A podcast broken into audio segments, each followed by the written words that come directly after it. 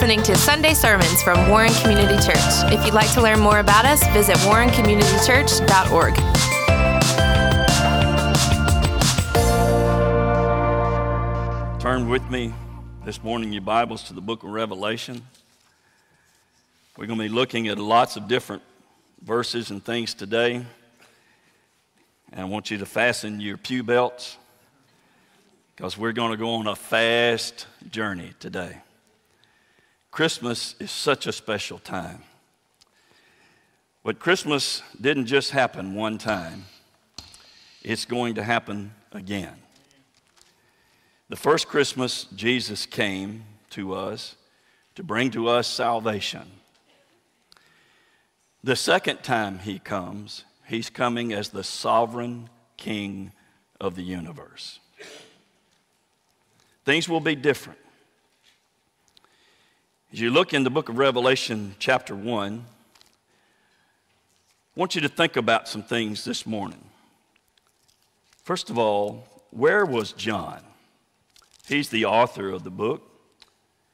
We know that from Revelation chapter 1, verses 1, verses 4, and verse 9.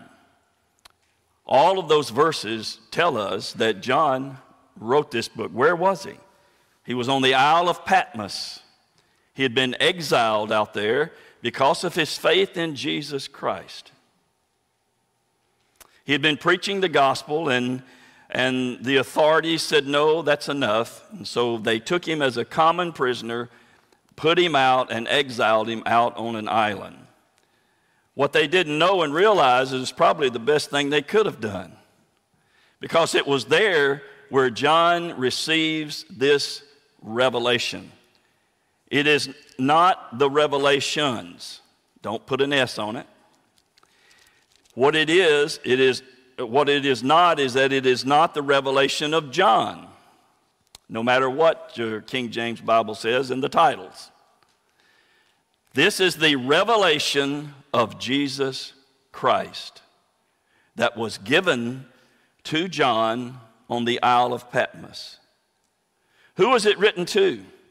In Revelation chapter 1, verse 11, you see that the Bible says, Jesus says, I am the Alpha and the Omega. That's the first letter and last letter of the Greek alphabet, the first and the last.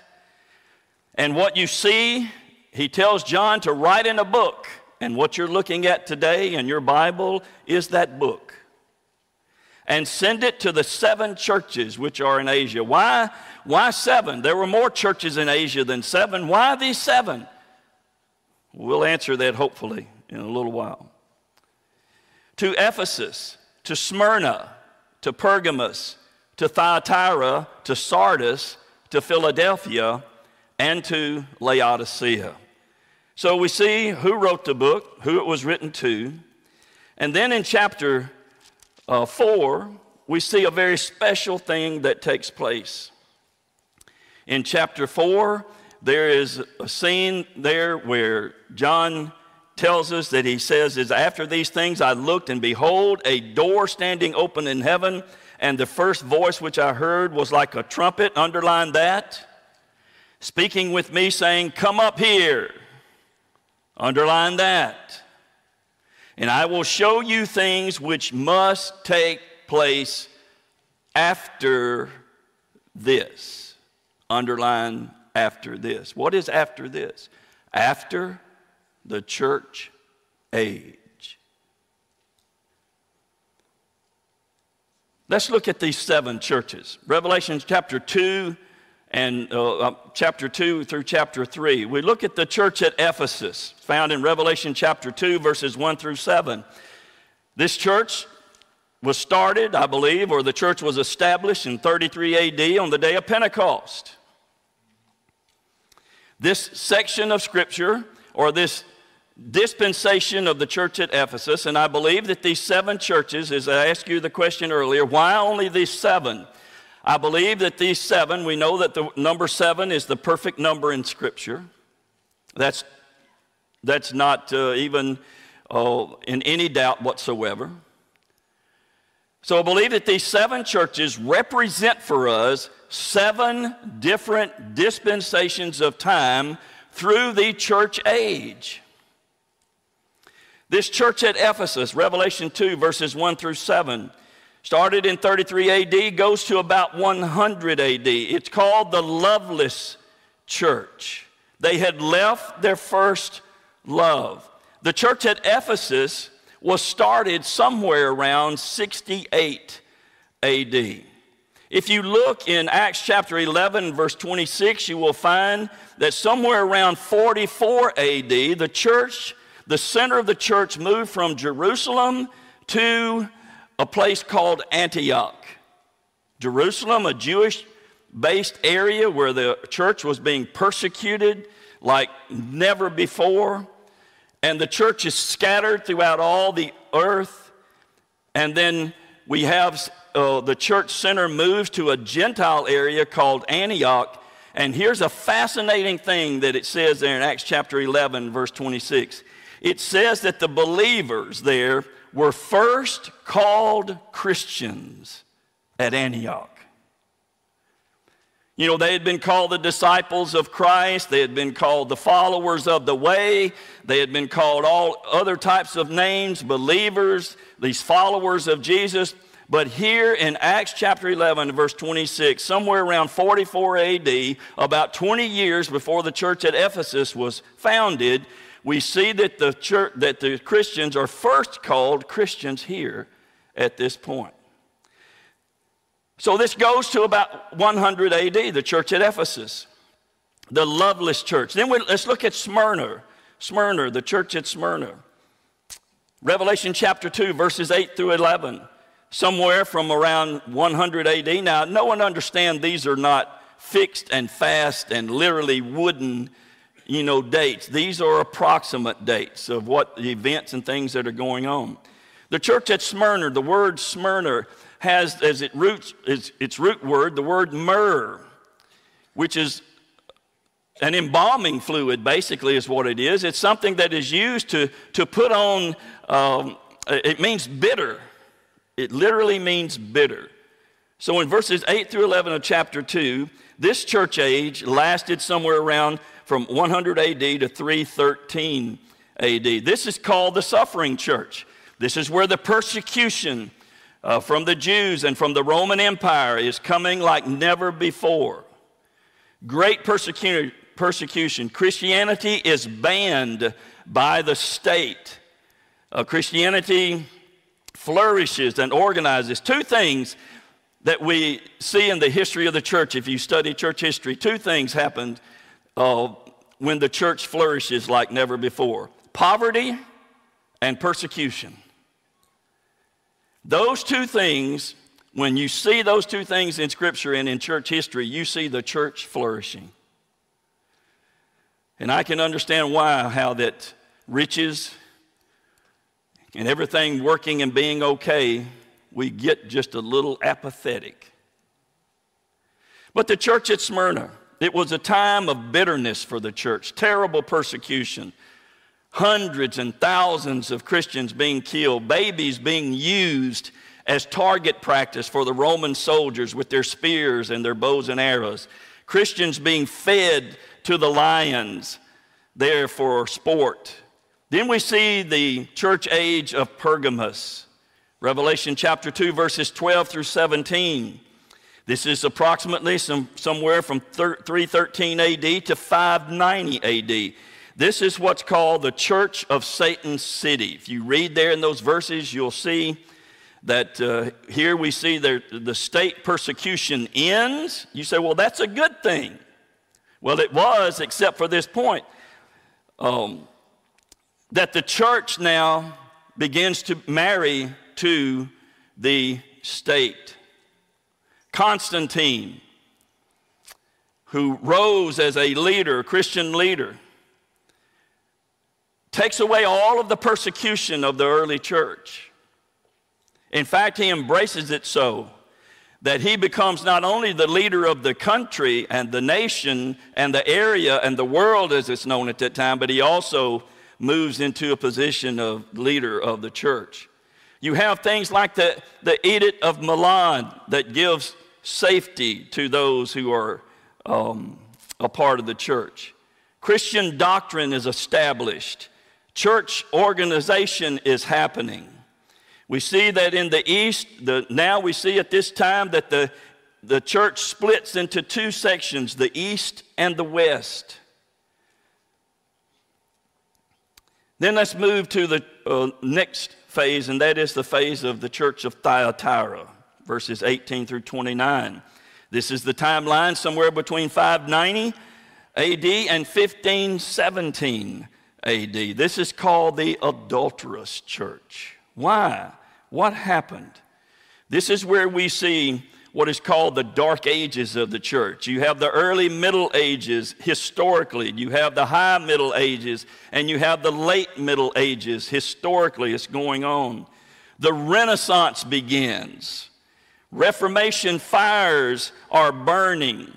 There was such poverty and such oppression, and there was the very rich because the church had become very, very rich and they were in control.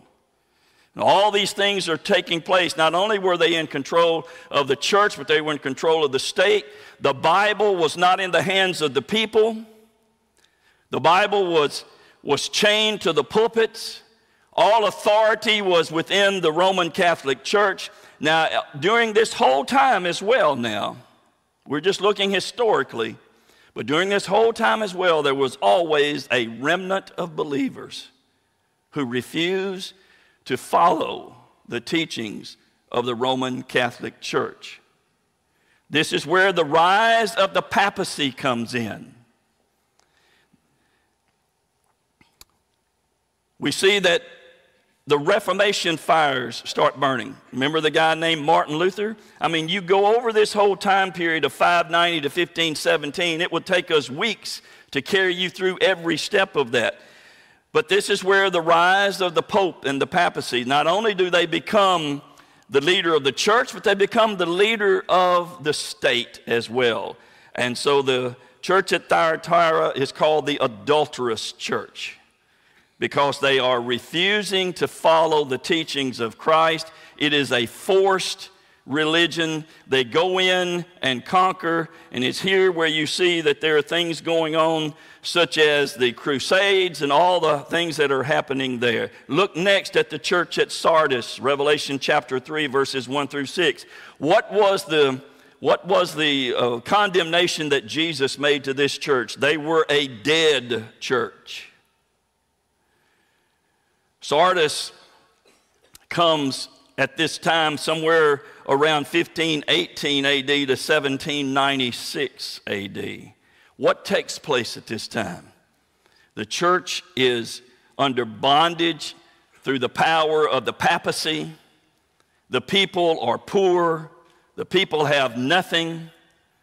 The church has lost its moorings. They've uh, go back all the way to the church at Ephesus of leaving their first love, and it was one step of degradation down after another. And here we are in this age where there's a monk who says something's not right. And his name was Martin Luther. And what happened was he began to study the Bible. That's an amazing thing, isn't it?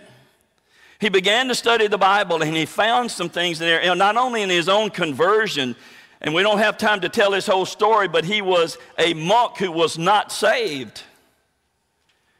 And God brought to him and allowed him to be able to rediscover this whole truth of justification by faith. And it's at this time where he begins to move forward and to do the things that need to be done in challenging the papacy. The Reformation starts. You have the Reformation that starts in three different locations in Germany, in Switzerland, and in England. Martin Luther nails the 95 Theses on the door of the Wittenberg Church there in Germany.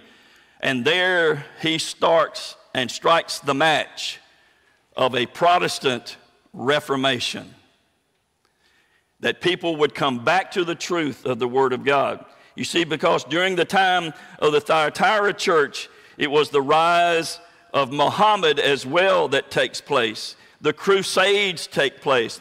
Muhammad came up. He had all these many different gods, and he saw all of them there in northern Africa. And he decided that he had this vision. He decided that there should only be one God. So he chose the sun god, Allah, and, and went around killing everyone that refused to worship Allah because he chose that Allah would be the only one God. And so he destroyed the whole church there in northern Africa. Constantinople is taken over. All of the areas of Alexandria, the greatest library that uh, have ever, ever, ever had in Christendom, was all wiped out because of Mohammed. And so the popes rise up and say, We're going to take back the city of Jerusalem and we're going to take back the holy Holy Land. We're going to destroy. So they went around conquering people and consigning all of the men into the army. And this is where this is where sprinkling comes in as well when it comes to baptism. In the Crusades, the Pope, as they would be leading their armies, they would go in and take an area back or conquer that area. There would be hundreds of thousands of people, and they would take their priest and they would give them a, a, a, a hyssop, uh, which is just a, a branch with leaves on it, and they would walk down through these hundreds of thousands of people and they would just sling water all over them, making, forcing them and making them into Christians. And that's where the church and why the church was called the dead church. The Reformation takes place. In America, you have the Anglican Church, which is the Church of England. You, that, were in, that was in Virginia and Maryland. You have the Congregationalists that were in New England. You have um, the Baptists who were in Providence, Rhode Island. You have the Roman Catholics who were in Maryland. You have the Quakers who were in Pennsylvania. You have the Presbyterians. Um, uh, who were, were there as well in Pennsylvania. You have the, the Methodists that were in Maryland and in New York. And so the Reformation begins. The truth is coming back out. Martin Luther brings back and rediscovers justification by faith and that the proclamation of the true Word of God and separating from the teachings of the Catholic Church and all that had happened. Then you have the church at Philadelphia. It is the only church here in this in Revelation chapter 3 verses 7 through 13. It was the only church that Christ did not have a condemnation against. In fact, he calls them the faithful church. This is what's known as the missionary area uh, era of the church. It's a time somewhere between 1792 and 1950. I was born one year later, 1951. I remember Southern Baptist. I don't remember the, t- uh, the event of it because I would, would have been only like four years old. But Southern Baptist at that time, here was their theme for the whole year a million more in 54. A million more in 54. And you know what that, that theme was all about? It was that Southern Baptists had decided they wanted to baptize a million people for Christ. And the evangelistic fervors started.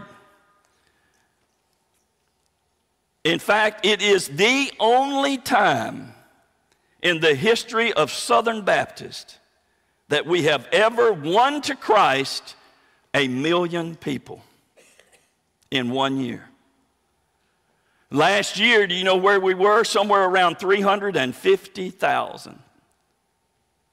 And if you trace back to 1954, it was the, one of the greatest years ever evangelistically. You have the rise here of the evangelicals in England and Scotland and America. You have John Newton, William Cowper, William Wilberforce, the great uh, slave uh, the, who fought for slavery to be destroyed, the abolitionists. You have the Sunday school movement with Robert Raikes that comes up. You have Charles Haddon Spurgeon, the prince of all preachers. Um, you see, in, in, Scotland, you have the migration of people to America. America, you have men like D.L. Moody, Billy Sunday.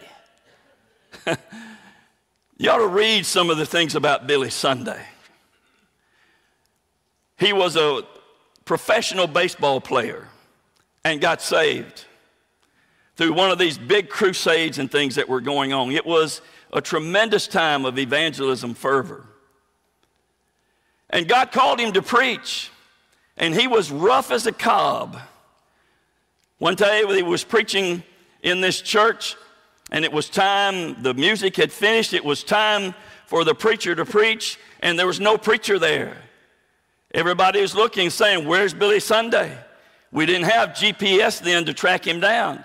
He was running around. All of a sudden, the side door flew open.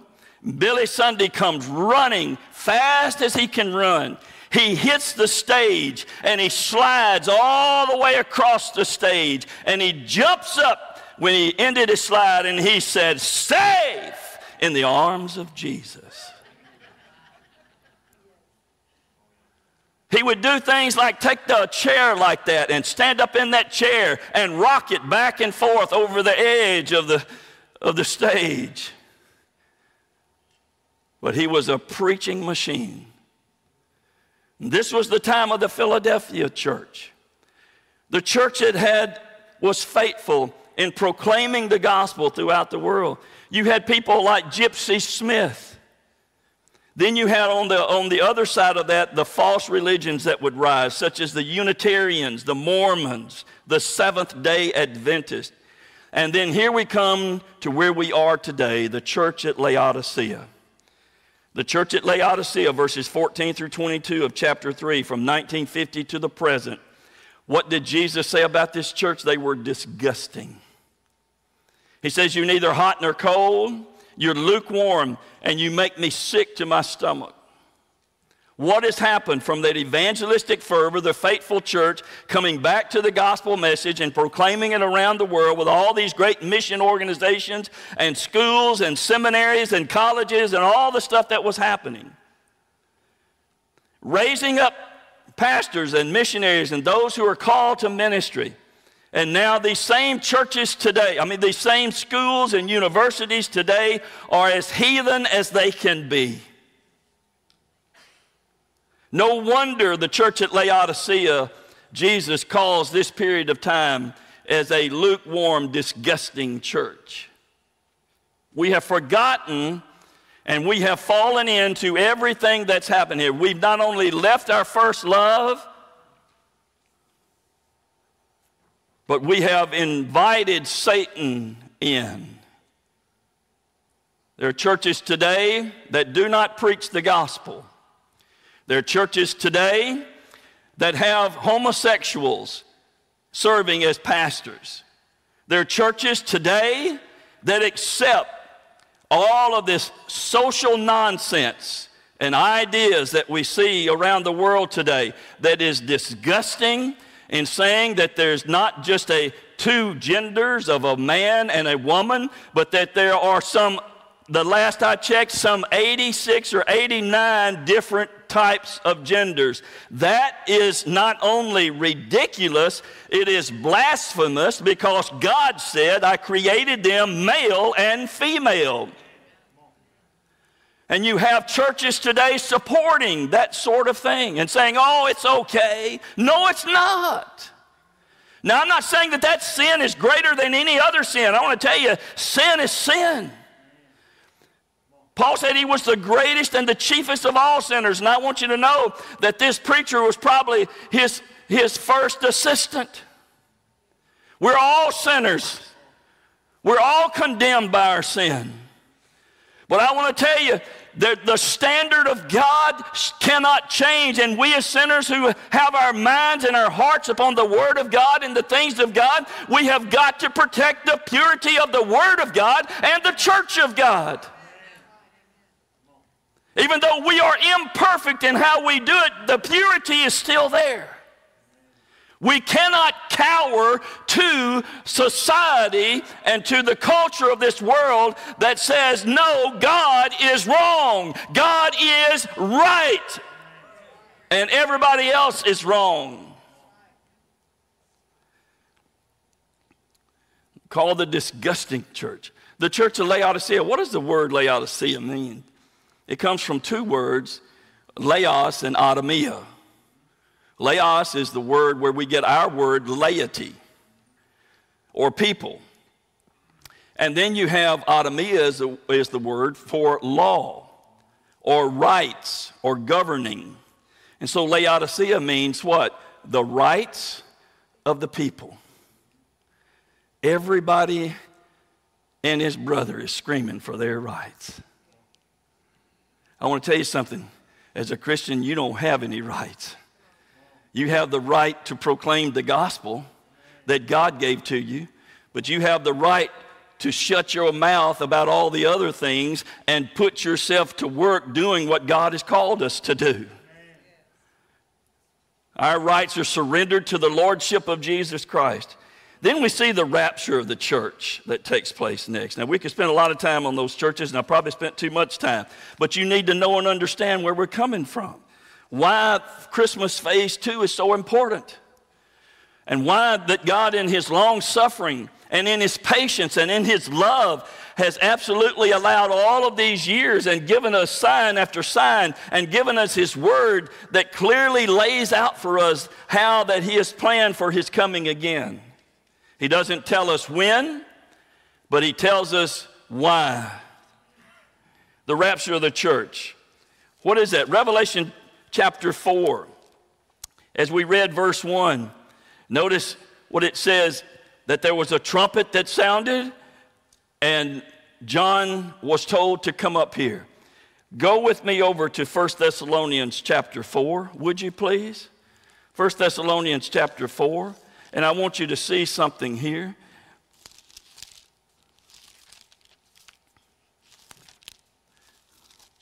First Thessalonians chapter 4.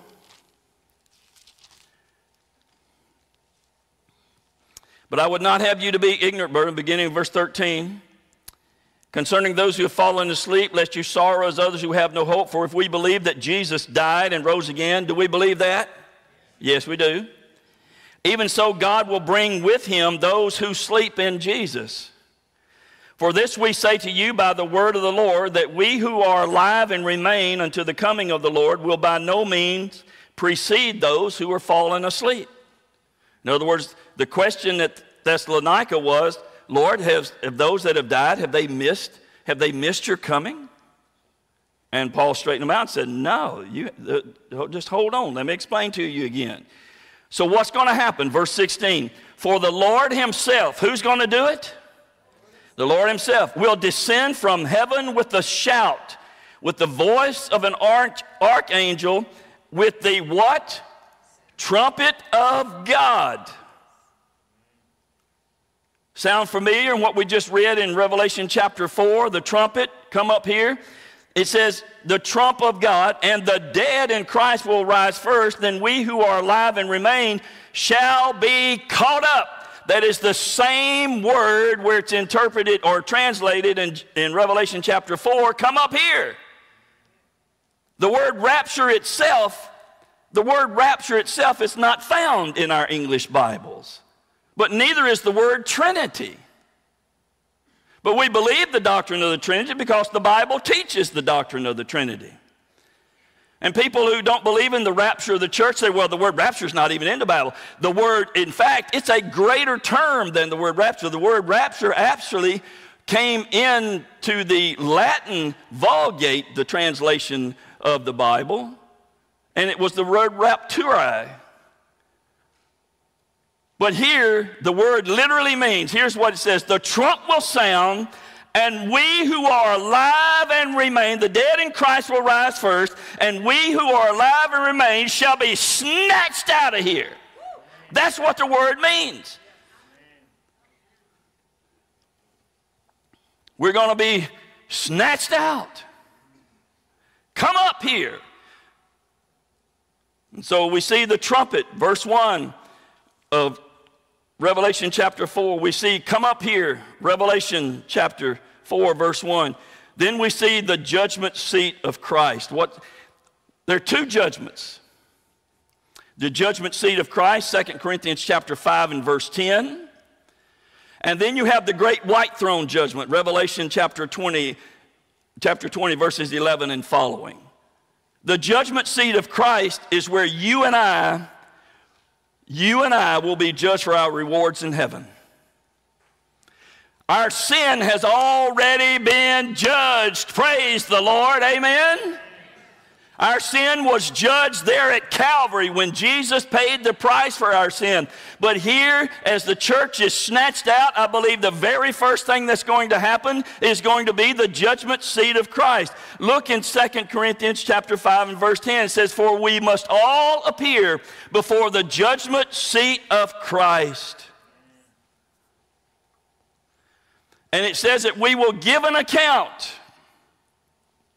for what we have done for the Lord. 1 Corinthians chapter 3 says that if we have done what God has called us to do, if we've built our life on gold, silver, and precious stones, or we can build our lives on wood, hay, and stubble. It says the wood, hay, and stubble will be burned, but only gold, silver, and precious stones. What does that mean? It simply means this that we've got a lot of, a, a lot of stuff, a lot of baggage that people are trying to say they're going to get to heaven on and it's not going to happen, like being good. All of us ought to be good, but you can't be good enough to go to heaven. In fact, the Bible says just the opposite. Revelation 3:10 says there's none good, no not one. Revelation 3:23 says for all have sinned and come short of the glory of God. For the wages of sin is death, but the gift of God is eternal life through Jesus Christ our Lord. There is none righteous. Listen to me. If any of us, if any person could ever be good enough to go to heaven, Jesus' death on the cross was the most, it was the absolute worst tragedy of all times and a waste of time. But because he did die on the cross, it confirms the fact that the only way that we can be saved is through Christ. 2 Corinthians 5, verse 10 says that we will all appear. All who? Who's, who, is, who is Paul writing to in the, uh, there in 2 Corinthians? To the church. He's talking to believers. It is here where we will receive those crowns of righteousness, the crown of life, and all the other five different crowns that God has for us, for those who've loved Him and served Him is there where we receive our rewards in heaven. First thing that's going to happen when we're taken out, snatched out of here. And John displays that for us here in chapter 4. The church is mentioned 19 times up to chapter 4, and it's not mentioned again until later on in the end of the Revelation, chapter 20, 21. Why is it not mentioned? Because the church is not there.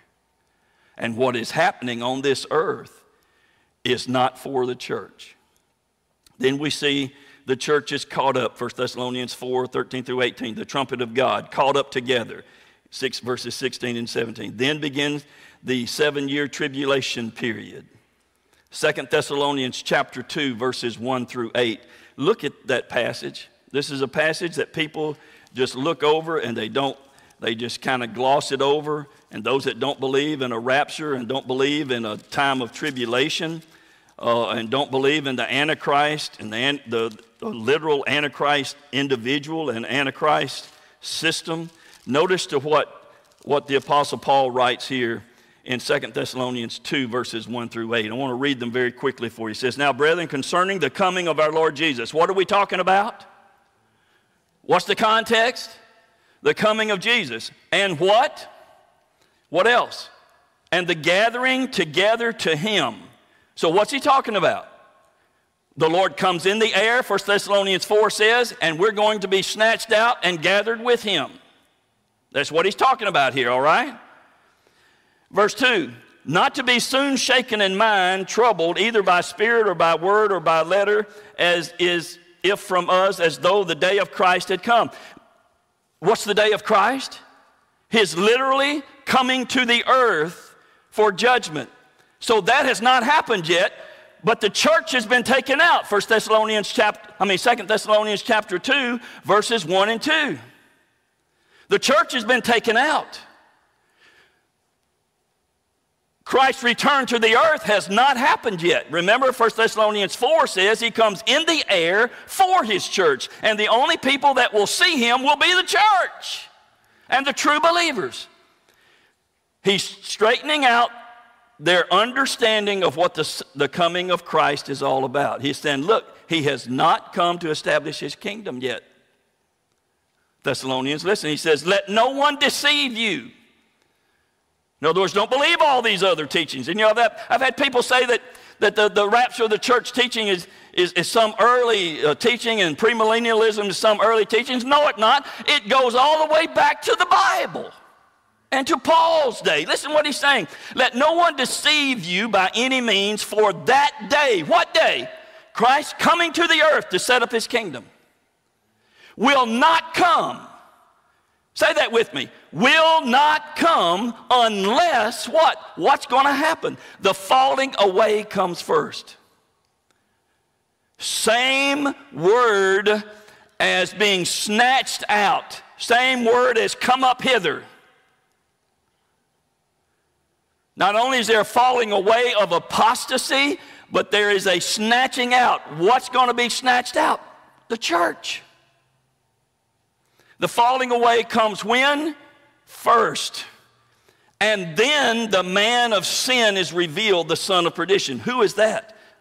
That's the Antichrist. Folks, you and I will not know who the Antichrist is.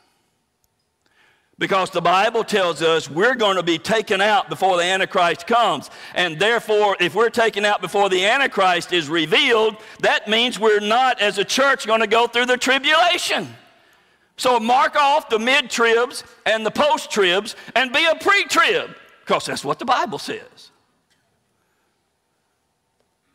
Now, notice he describes for us in verse 4 what this guy does. He opposes and exalts himself above all that is called God or that is worship so that he sits as God in the temple of God, showing himself that he is God. That is the fulfillment of Daniel chapter 9, where it talks about the abomination of desolation. Where the Antichrist goes into the temple, and yes, it will be rebuilt. He goes into the temple and he proclaims himself to be God. You say, well, that was that was uh, fulfilled back when Antiochus Epiphanes goes in and offers a sow on the altar. No, that was a partial fulfillment, not completely. And I don't have time to walk you through all of that. In fact, I'd love for you to study Daniel chapter 9, verses 24 through 27, the 70 weeks of Daniel. What is he? Is worshiped, he sits as God. Verse 5 Do you not remember that when I was still with you, I told you these things? Paul saying, Look, I've told you these. Listen, and now you know what is restraining, that he may be revealed in his own time. There's something holding the, the uh, tribulation and the Antichrist, something's holding them back. The scripture says here, Paul says, it's something that restraining. What can restrain evil? The Holy Spirit of God. And only the Holy Spirit. Where does the Holy Spirit of God live? Within the heart of every believer that is truly saved. Without the Spirit of God, there is no salvation. So, what is going to be snatched out? And, you, and now you know what is restraining that he may be revealed in his own time. For the mystery of lawlessness is already at work. Only he who now restrains will do so until he is what? Read those words taken out of the way. The church is going to be taken out. The Holy Spirit of God, as we know it today, will go with us because the Holy Spirit lives within us. And then all literally hell will break loose on this earth when the Antichrist is revealed and he establishes himself as God. You say, Brother Ken, I just don't believe all that. Well, your argument's not with me, your argument's with the Bible. For the mystery of lawlessness is already at work. In other words, everything, the stage is being set. One world government, one world monetary system, one world religion. All of that, all the stage is being set. One world government, international government, that means, folks, that things are not going to get better on this earth, they're going to get worse. Can I get amen? That we do know the end of the story. You're exactly right, Miss Linda. So don't think that government is the answer to our problems. They're not. Because government is going to be, is going to be more universal. You've got the European Union. There works right now in place to have what's called the North American Union between Canada, United States, and Mexico. The groundwork has already been laid for that. You see now the one, the one world uh, monetary system, cashless society. Think about this debit cards, cryptocurrency, Bitcoin. The mark of the beast, you won't be able to buy, sell, or trade without that mark. What is that mark? I have no clue. But the Bible says there will be one. And I believe it's going to have something to do. Uh, I don't know exactly what it will be, but it's going to be the number of man, which is 666 as opposed to the perfect number of God, 777, representing the Holy Trinity, 777, 666 representing the unholy Trinity, man, the beast, the false prophet, and the Antichrist. And so all of these things are going to happen. Gathering together, the day of Christ has come, let no one deceive you. Then you see literally starting in Revelation chapter 6, you see the seven seals. Revelation chapter 6, verse 1 through chapter 8, verse 5. The seventh seal contains seven trumpet judgments.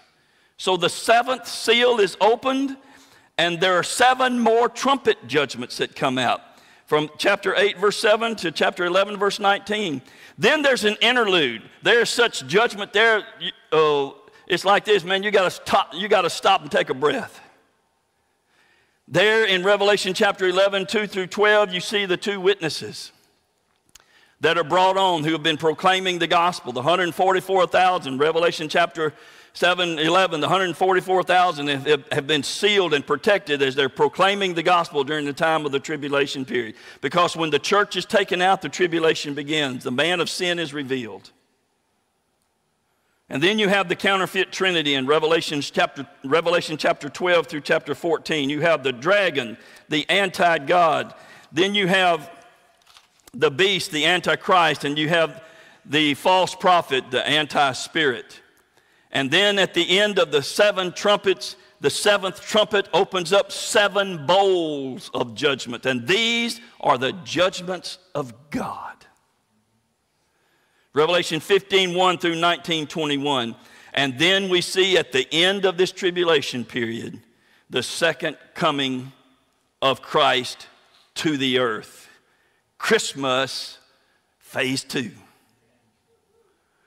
But there won't be any, there won't be any pretty trees all lit up.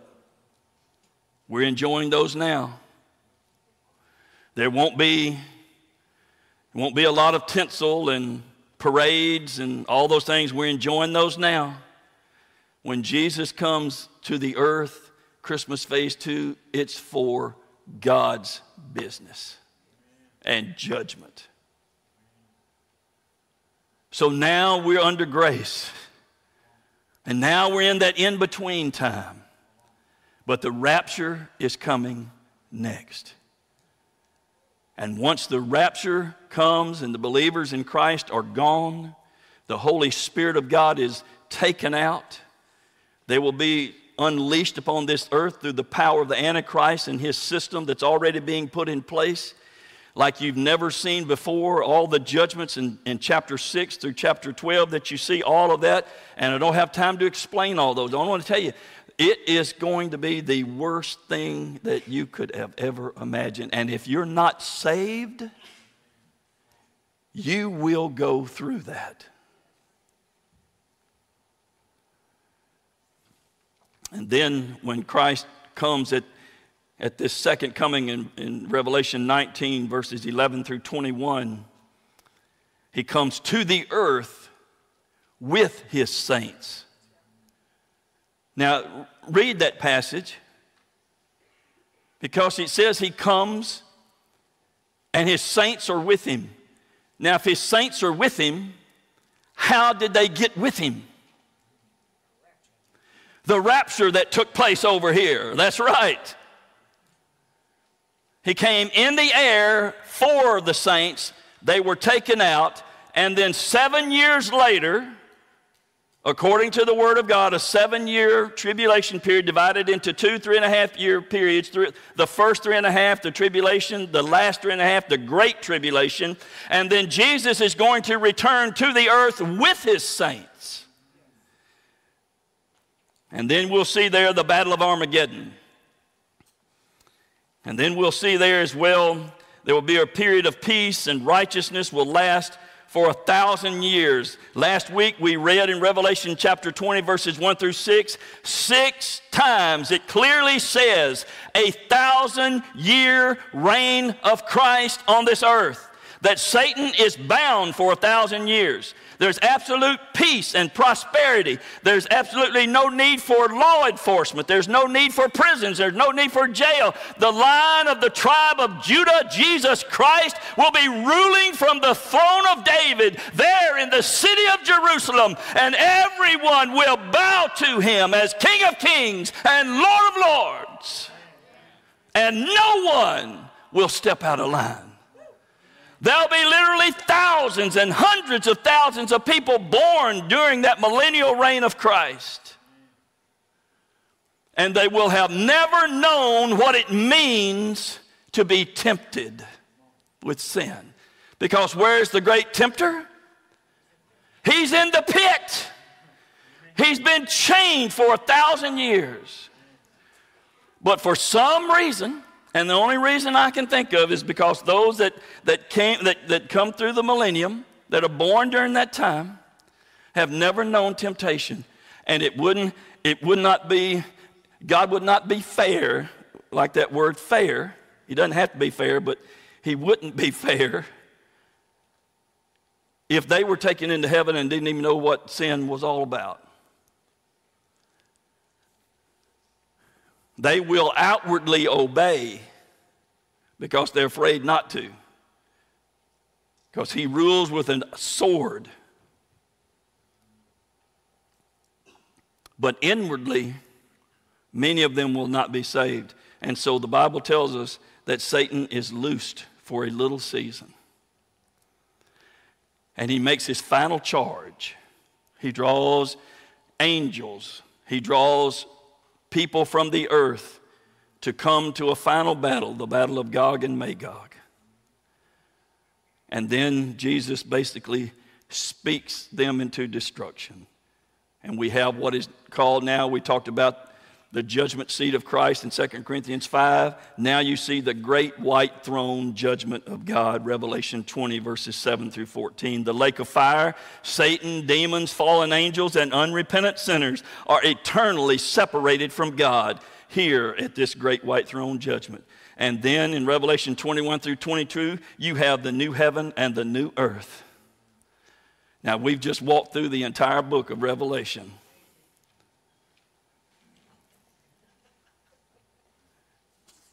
And if I was a betting man, I'd, I'd have bet I couldn't have done that. Well, what's it all about? I gave you last week, we had the charts, and we had a little technical problem, and you weren't able to get them. You should have a copy of those charts, a literal copy of those charts uh, there with your outline. I want you to look at those, study those. If you have a question, if you want to talk about those, come see me talk about it. But here I want to close this service today simply saying this Christmas is coming. Not in just a few days, where we'll celebrate what we call Christmas and remember Him coming to us, but Christmas phase two is coming. The church is going to be snatched out of here. And if you don't know Jesus, you're not ready. When Jesus comes to reward his servants, whether it be noon or night. Faithful to him will he find us watching. Will our lamps be all trimmed and bright? If at the dawn of the early morning he shall call us one by one, when to the Lord we restore our talents, will he answer us, Well done? Have we been true to the trust he left us? Do we seek to do our best? If in our hearts there is naught condemns us, we shall have a glorious rest. Blessed are those when the Lord, who the Lord finds watching.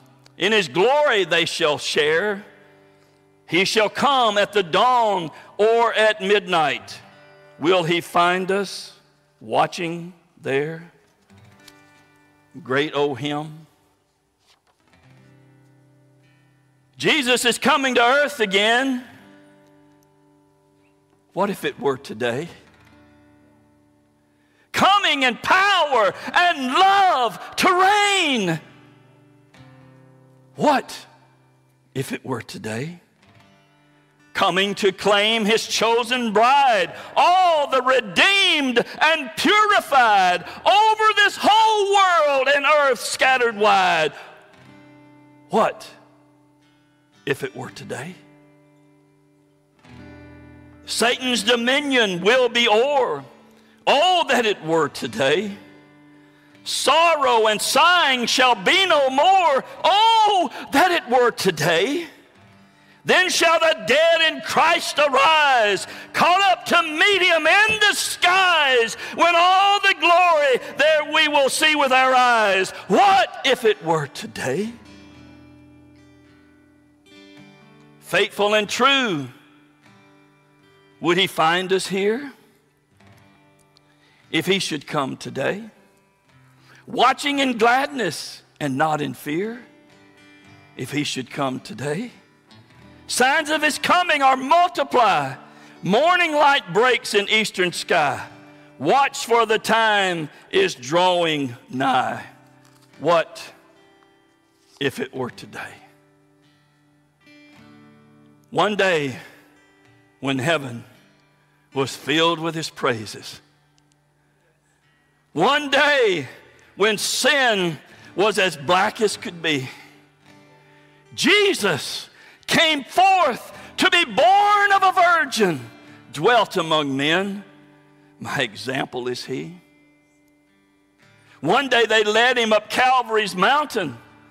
One day they nailed him to die on the tree, suffering anguish, despised and rejected, bearing our sins. My Redeemer is he. One day they left him alone in the garden. One day he rested from suffering free. Angels came down o'er his tomb to keep vigil. Hope of the hopeless, my Savior is he. One day the grave could hold him no longer. One day the stone rolled away from the door. Then he arose over death he had conquered. Now is ascended my Lord evermore. One day, the trumpet will sound for his coming. One day, the skies with his glories will shine. Wonderful day, my beloved is coming. Glorious Savior, this Jesus is mine. Living, He loved me. Dying, He saved me. Buried, He carried my sins far away. Rising, He justified freely forever. One day, He's coming. Oh, glorious day!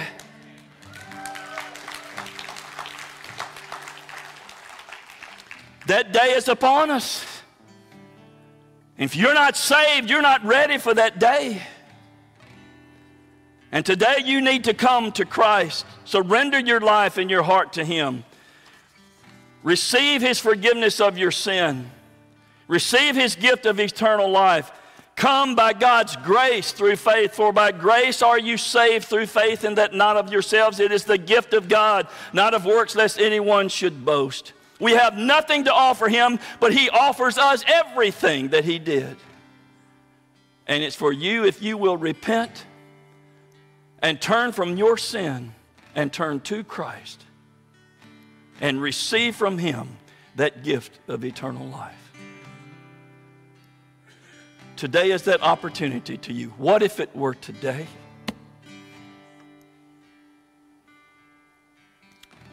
Let's pray. Lord Jesus,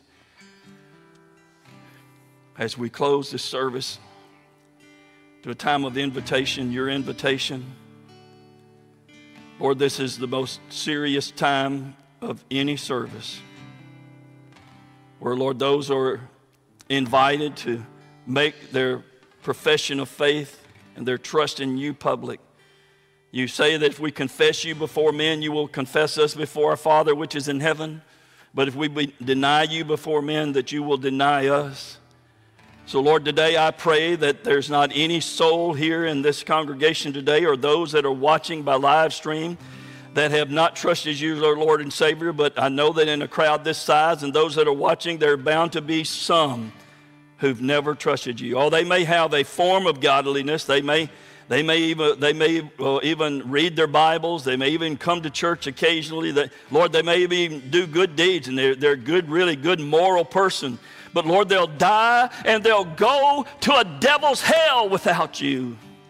And so, Lord, today I pray that in the name of Jesus, that that heart would bow today and confess Jesus as Lord and surrender their hearts and lives and leave their sin and come to you, their Savior.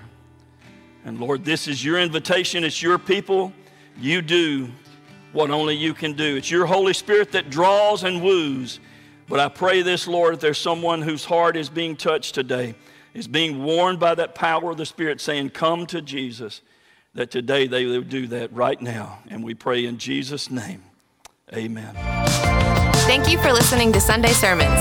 If you want to learn more about us, visit warrencommunitychurch.org.